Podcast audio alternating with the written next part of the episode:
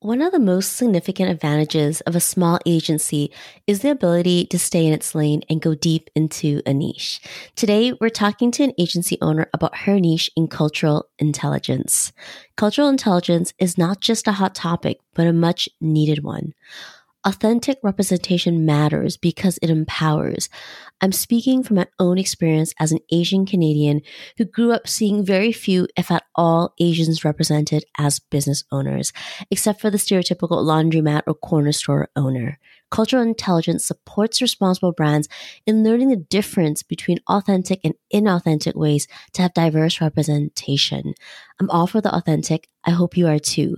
If that's you, tune in to hear how cultural intelligence in Indigenous communities connects this agency owner to big brands.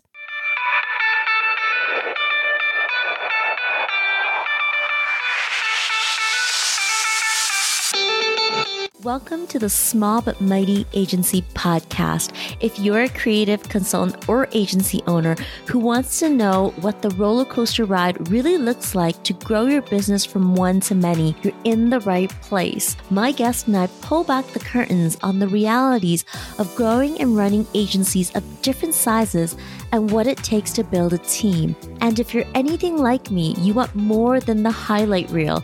You want to learn from the mistakes of others so that you can stop short of making the same mistakes. I'm your host, Audrey Joy Kwan. I spend my days as a coach and consultant to multiple six and seven figure agency owners. For the last seven years, I've been behind the scenes helping people grow, lead, and operate small but mighty agencies. Here at the Small but Mighty Agency podcast, we'll uncover what works and equally as important, what didn't work to get these business owners to where they are today.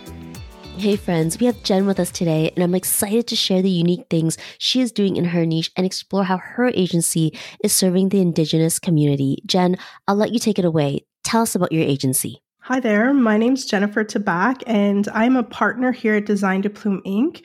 We are an Indigenously owned, women led design studio that focuses on organizations creating social impact by serving underrepresented communities. We're based in Sudbury, Ontario, but do work all across Canada and the US. In our offline conversations, we've discussed working with Indigenous communities and how cultural understanding is vital. You have an experience of the culture and have Indigenous upbringing. May I ask you to share your experience? It's been amazing bringing the knowledge that we have as communicators. And I always call ourselves as designers and even comms people now I'm recognizing as translators. So it's always when we're working with uh, First Nation, Inuit, or Metis organizations, they have a message to say. It's really been the same message for a very, very long time. And it's been a really interesting journey to try to recognize where we can make connections that just did not exist before. Sometimes it's as foundational as building trust, you know, getting an organization to trust us, to understand that we're coming with good intentions.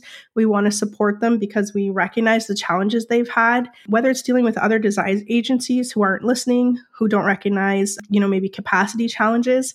If your marketing team, if you're in a remote community and you have, you know, a comms person who just is only on a contract for six months, that's a much different plan than you know a well-established organization with a 50-year history. So we've really done a lot of learning uh, about seeing what challenges those organizations have themselves. And now we're at the point where we take those challenges and tell you know like the government of canada or big national banks we say okay here's what is happening on the ground.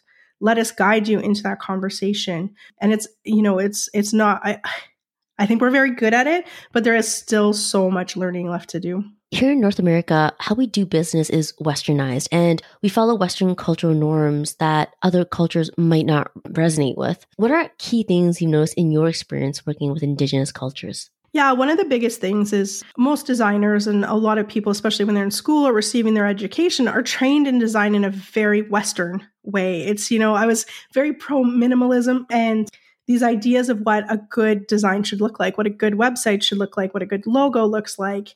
And very early on, I recognized that, okay, that was not gaining traction.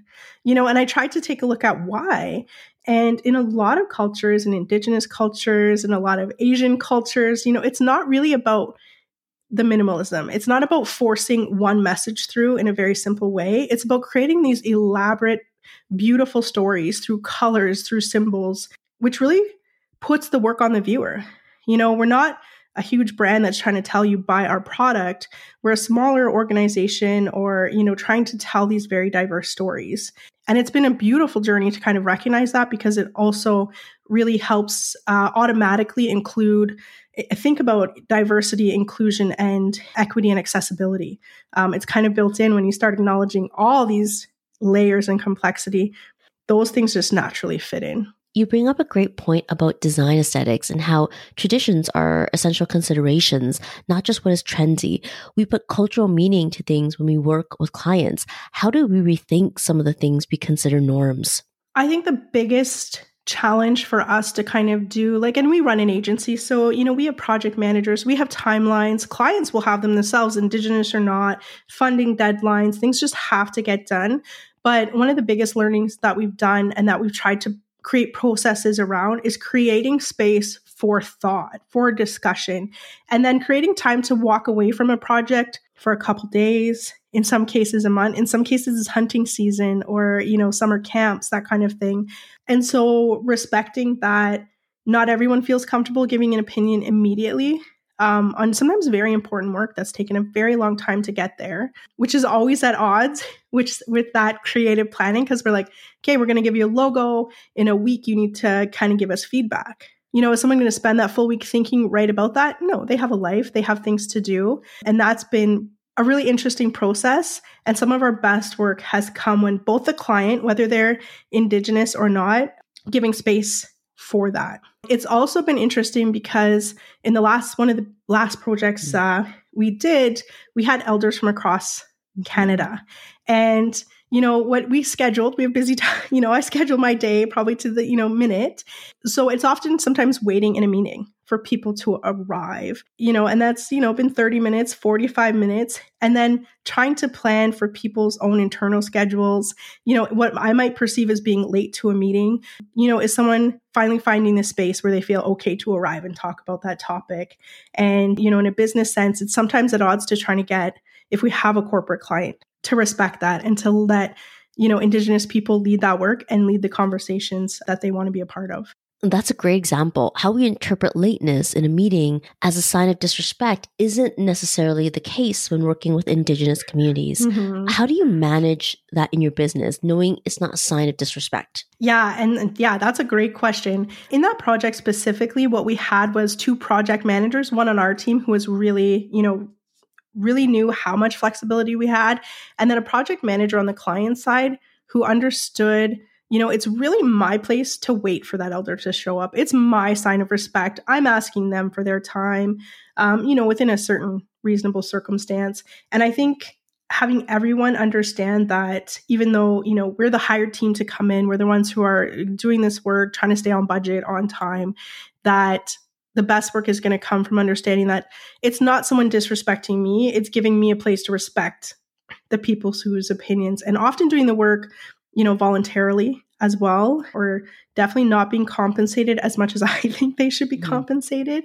So it's interesting to kind of focus on that humility as a designer, as a speaker, as a like person who really mm-hmm. focuses mm-hmm. on getting getting things done. But it is also cultural training for staff you know there is a way to acknowledge to have these conversations people who do you know run businesses of that to recognize that you're in a culture that's different it's it shouldn't be westernized you know and as much as i might have thought differently 10 years ago to be like hey we have to get this done it will come together and having trust in that process as well it's been a huge shift from a top down, right? How do I talk to my staff about that? Encourage them to to plan a little bit longer, to be on the client, on their project manager. But it's a mindset mindset shift, really. I know you understand the culture and have an indigenous upbringing, and that indigenous communities are diverse. I think of my cultural background. I'm Chinese, and there are different dialects and norms. Growing your cultural intelligence is investing in training, which has led to new opportunities for your business. Tell me more about staying in your lane, going deep into the cultural intelligence of indigenous communities and the opportunities that have come from your niche. Yeah, and I think the idea of, you know, as you said, of staying in our lane, and I, I was I was thinking about the topic and like being authentic to what I love to do and to myself and celebrating that in a way that, hey, it makes me money, it supports a team, and it does great work. Like, you know, it's such a beautiful combination. And there was a point where, you know, when we started the agency, we were really aimless. You know, our training is like, okay, you should work for a corporation. You know, your logo should look like this if you want to be successful. And I just, I didn't feel, I didn't want to be everything to everyone. You know, and I could see this problem with, you know, we were working with band offices and non for profits, and they were just struggling. And I thought, there's so many of them that could use specific help. So that was probably about eight years ago. We said, okay, we're specifically going to focus on this problem. And then I could just really see things start to fall into place. And like you said, my understanding of cultural, you know, of cultural norms for me, it's also noticing how different that is, right? Like I'm urban indigenous. There's so many communities we work that are completely mm-hmm. remote. So it's always culture shock to me as well as how different we are even in communities that are close together. So I think that's been a really important factor in recognizing that by staying in our lane, we've really seen how big it is and how many opportunities are there, um, not just in design, but consultation. One of our partner works on accessibility, and accessibility has been deeply rooted in Indigenous philosophy for a very long time. And trying to, now it is just trying to really stay to what is true, true to our mission, because that lane gets bigger every day, every day, and it's hard to stay focused sometimes. If you create a complex business that makes you feel trapped, you will never want to grow your business. You'll do little or big things to self sabotage growth because nobody wants to scale overwhelm. Not you, not me. I've been there. I learned this lesson as a second in command of an agency. I could not turn off my brain and relax because I would worry about what was and wasn't being done.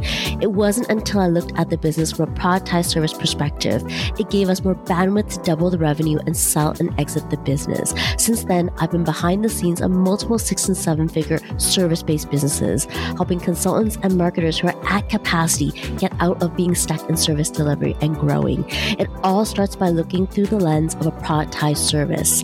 Download the free productized service roadmap. Go to audreyjoykwan.com forward slash roadmap or click the link directly in your show notes.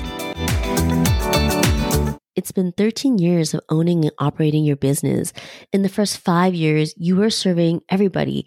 And in the last eight years, you've claimed your niche and built deep expertise working with Indigenous communities. How did you go from being a generalist to a specialist? That is a great question. And I think in the first five years, it was really having confidence in that. You know, I'm like, I think there's a pro- there is a problem here. I knew that. You know, I was very confident there was a problem, but what I wasn't confident of was that you know a graphic designer. That's what i started here as a graphic designer a programmer. Do i have the skill sets that could really make a change? And then i think around you know at the time we're at maybe in the last two years i've really seen that as I've stepped away a little bit to look at the problem from a top down perspective, you know, that design is not is, is one piece of the solution but it is a little bit about that whole picture. So it took me about five years to recognize okay i need to step away from making the logos to talk a little bit about the systemic problems. How do they inform design work? How can my team do better? Start to give that responsibility to amazing designers. And I'm always encouraging more Indigenous youth or underrepresented youth to, to be in the comms, communication, creative industries because they need those voices. And now I'm hoping, like, I really feel like at the end of that season, I loved how you put that, you know, at the end of that kind of thing, it was a recognition of how much opportunity there was and taking the knowledge that we learned at a very grassroots, hands on level, and now applying it to processes, policies, hiring practices. It's been a complete like looking down from the ground to looking up and very forward to what the next 10 years looks like, which is daunting. So I'm definitely at the start of this season because you know, I don't know what the cliffhanger is going to look like. I don't know what the ending is going to look like. Um, but I'm very excited about kind of the new playing field and the new organize, well, not new organizations, but new to us organizations who are having the conversations that we started a few mm-hmm. years ago. And they're still like shocked and awed by they're like, wow, I need that.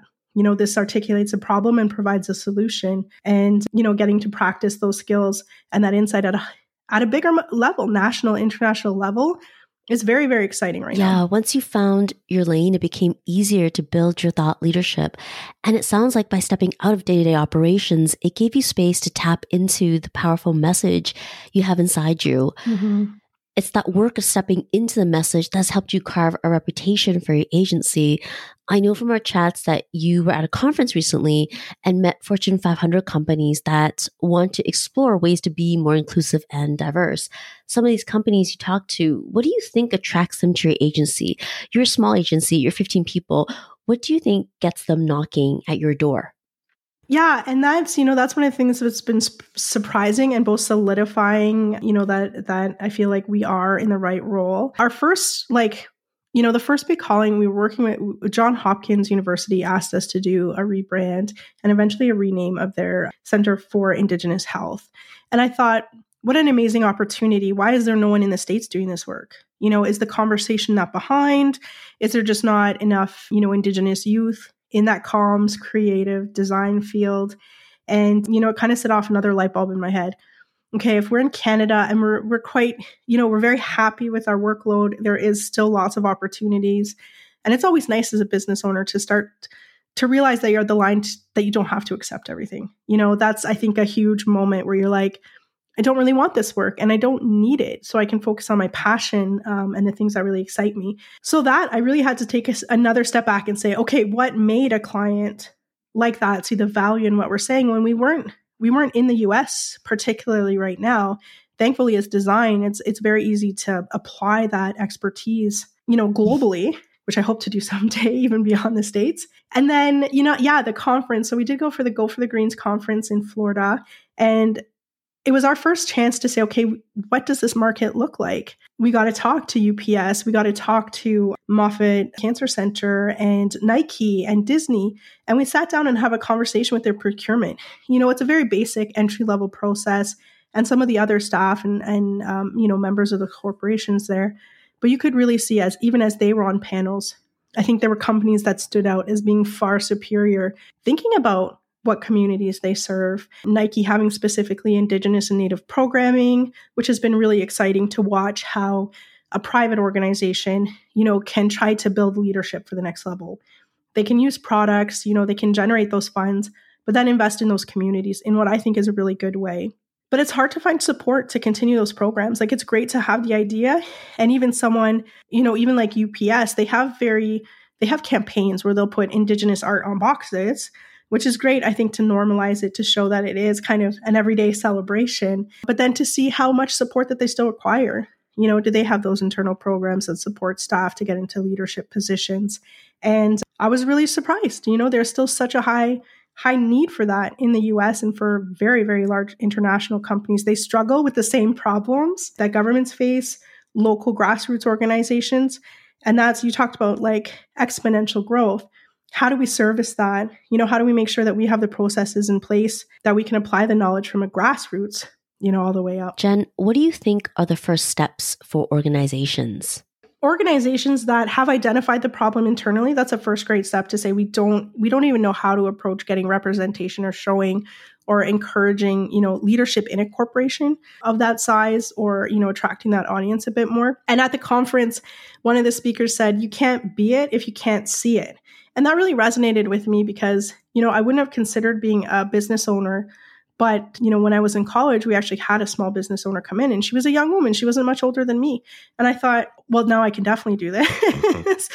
because I had seen it, you know, and it does take an upfront investment by corporations, by organizations to sink money and resources in developing that talent so that, you know, Indigenous youth can be part of management teams, can be part of leadership, can become CEOs of their own you know, multinational kind of companies. And that's just what we need. And it's the whole, you know, and it's, you know, very big picture thinking, the whole system, capitalism, you know, it's set up to keep a lot of these people out. They don't see the opportunities. If you're not, you know, in a city and you're in a remote community, how are you going to do an unpaid internship? How are you going to, you know, work for that company in a city completely unsupported? So it does require, you know, a whole nother community to kind of come together and support people and encourage them into these jobs or even taking away how important to me design programming technology is to almost any path that they have in life. Is it a clear you know kind of a, a, clear process? No but i know that corporations you know are one of the first places that can really support it with those resources. When you think about working with these organizations where do you see your agency having an impact Yeah, that's a great question because as designers, you know, and as you kind of step away a little bit from the process of design, it's really interesting to see how early mm. you should get in the door. And we have been doing more consultation to talk about, you know, if you're starting a campaign, who should be the writers? Who should be directing it? Who should, you know, you know, what kind of photographer should you have actually taking it? One of our big components has been, you know, there's no stock photos. Well, pay to get your own stock photos. Don't rely on, you know, people who are not experienced, you know, don't have cultural liter- literacy in those communities, in indigenous communities, or understand the history to try to grab them to sell them for $2. Like, invest that money into that. It sounds like you see a gap and you want to fill it. I hear the passion for education and consulting on Indigenous cultures and communities. Is that the next phase for your agency? Yeah, and that's definitely like, you know, as much as we have a tangible service, we've been working with larger organizations who have an in house design team. You know, so like, you know, the governments, they have their own design teams, Nike, they will have their own. And so that's been also an interesting thing to say, not even you're going to use our team, you're going to use all our expertise and our designers and we're going to create you know strategies. We're going to provide the education because there isn't a, a, system set up to do that especially for communications and design teams to talk about that cultural literacy. And it's it's always interesting because i feel like it's so innate to us. You know we just make these considerations and it's it's odd to be like that's teachable. It's your lane. It's the result of choosing your lane and becoming experts and working with indigenous communities. Yeah. You see gaps and can now educate and consult other brands. Yeah. It's what corporations need to do innovative and good work in this world. Yeah exactly. And i think it's that you know, as a business owner, it's recognizing those opportunities and it might be okay. You might have done programming of a website, but now you understand the process really from top to bottom, from tip to tail, like I like to say, is looking at things and that those skills are transferable and you can't grow exponentially as one person, you know, and you need to start having teams, you need to start educating people in in your processes and how you approach the work and philosophy, you know, and it it grows very organically on its own. but then when it kind of catches, you know, and it's like we're almost at the point where I really have to do one more like are we in our lane? What is outside of it? What is in it? You know, how do I keep very quickly going in the direction that I want to head and keep our clients really educated on the philosophies that we can provide to them. And that's the exciting thing about owning a business. Mm-hmm. We get to evaluate our strengths year after year, make strategic decisions to navigate the business direction and choose the things we're passionate about mm-hmm. and and on that note, Jen, what keeps you inspired and motivated? It is those opportunities. Right now, it is to decide, you know, how much technically do we want to, technological pursuits do we want to, the whole idea of augmented reality pursuing our work. Clients have had conversations about, you know, sacredness how do we put sacredness in a digital space and represent you know and honor indigenous protocol? When we work with museums such as the royal ontario museum you know we talk about ancestral objects. How should those be treated? Or if an elder gives us a story it needs to be respected. And that gets me excited. Every morning i wake up and i think oh my gosh i learned so much yesterday.